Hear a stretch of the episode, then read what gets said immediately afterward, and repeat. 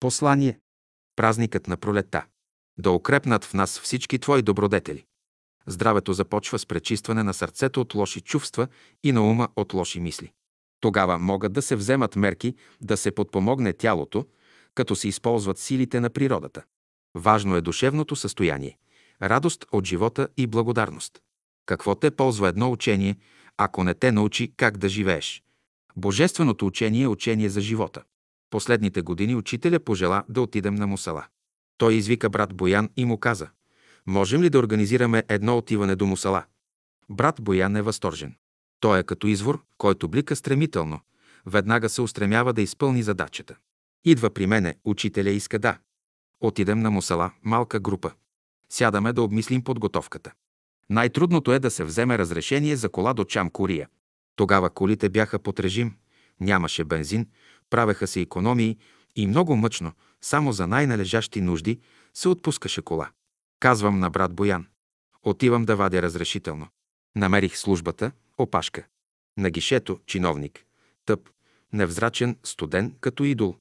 Той само в един случай дава разрешение. Ако е заболен. Тъй му е заповядано. За всички други искания имаше само един отговор. Не. Приближавам се към гишето.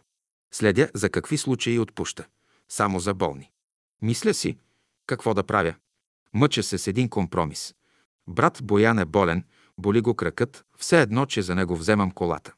Но всичко това е като кора в залък, обръщам го и не мога да го преглътна. Не е съвсем тъй работата. Колебая се, но вече приближавам гишето и нямам избор. Казвам, кола до Чам Курия за болен.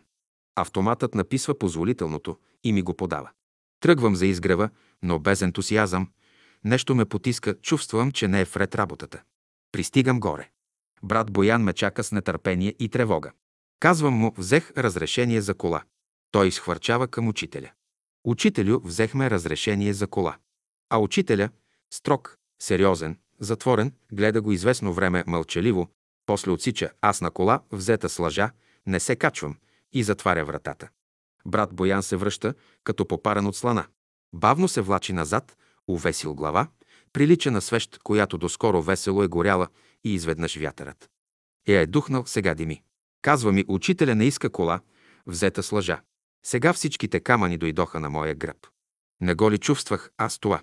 Не чувствах ли, че не е правилно, че не ни прилича такава постъпка? Грабнах шапката и хукнах в града. Отивам в службата. Качвам се при началника, чукам и влизам в кабинета му.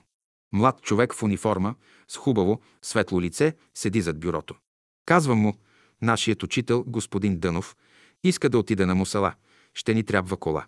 Младият, хубав човек посяга, взема от бюрото листче и написва «да». Подава ми мълчаливо листчето. Слизам долу при Цербера. Разбира се, той не ме помни. Подавам му листчето. Той написва разрешението и ми го подава. Сега аз хвърча към изгрева. Влизам при брат Боян. Той седи все така посърнал. Турям разрешението пред него и казвам, ето ти разрешение без лъжа. Брат Боян скача и полетява към учителя. Учителю, имаме разрешение без лъжа. Учителя се усмихва и казва, в петък можем ли да тръгнем? Други затруднения нямаше. Продоволствието за нас не беше трудно дрехи и каквото трябваше предвидихме. Това беше последното изкачване на учителя на Мусала.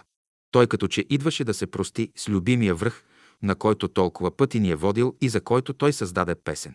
Тя ще се пее и в бъдеще през вековете. Всичкото време учителя беше сериозен, мълчалив, съсредоточен. Той вървеше бавно и често се спираше за малко. Учителя си вземаше с Богом с планината. Неговият поглед обхождаше прекрасните мощни форми на скалите, спираше се на върховете, огряни от слънцето, вдъхваше дълбоко аромата на елите и смърчовете, поспирваше се на мостчетата да погледа кристалните води на потоците. Учителя се прощаваше с този хубав свят, който ни откри и ни научи да обичаме. Прекарахме три дни на хижата, като всеки ден излизахме за изгрев слънце на мусала. Какво отношение има човек към дадена местност, какво взема от нея и какво оставя от себе си. Тук, в скалите, има запис за това наше посещение. Записани са и мислите, и чувствата, които са ни вълнували. Ясновидците на бъдещето ще разчитат един ден тези записи. Но и обикновените хора, които посещават тези места, ще усещат, че нещо хубаво излиза от скалите и върховете, Едно хубаво присъствие, което събужда от тях добри чувства. И няма да знаят откъде иде всичко това, а в душата им ще трепне един нов живот, както покълва житното зърно в почвата, огряна от слънцето. Нищо не отминава безвъзвратно. Всичко се съхранява в живота на цялото. Нищо не се губи в природата, защото животът е един и непреривен едно цяло. Минало, настояще и бъдеще, стига да излезе човек от ограниченията на малкия, личен живот, той ще намери в големия живот всичко, което е обичал. Ние ви поздравяваме с празника на пролета, начало на духовната нова година. Нека да бъдат отворени душите ни за доброто и истината. Да разговаряме с нашите напреднали братя. Те да ни учат и ръководят в живота. Радвайте се и благодарете. Животът е велико благо, дар от Бога. За в бъдеще предстои духовно издигане на човечеството, а не техническо. Техниката няма да направи човек щастлив, нито ще осмисли живота му. За духовното издигане на човечеството работят учениците на Бялото братство.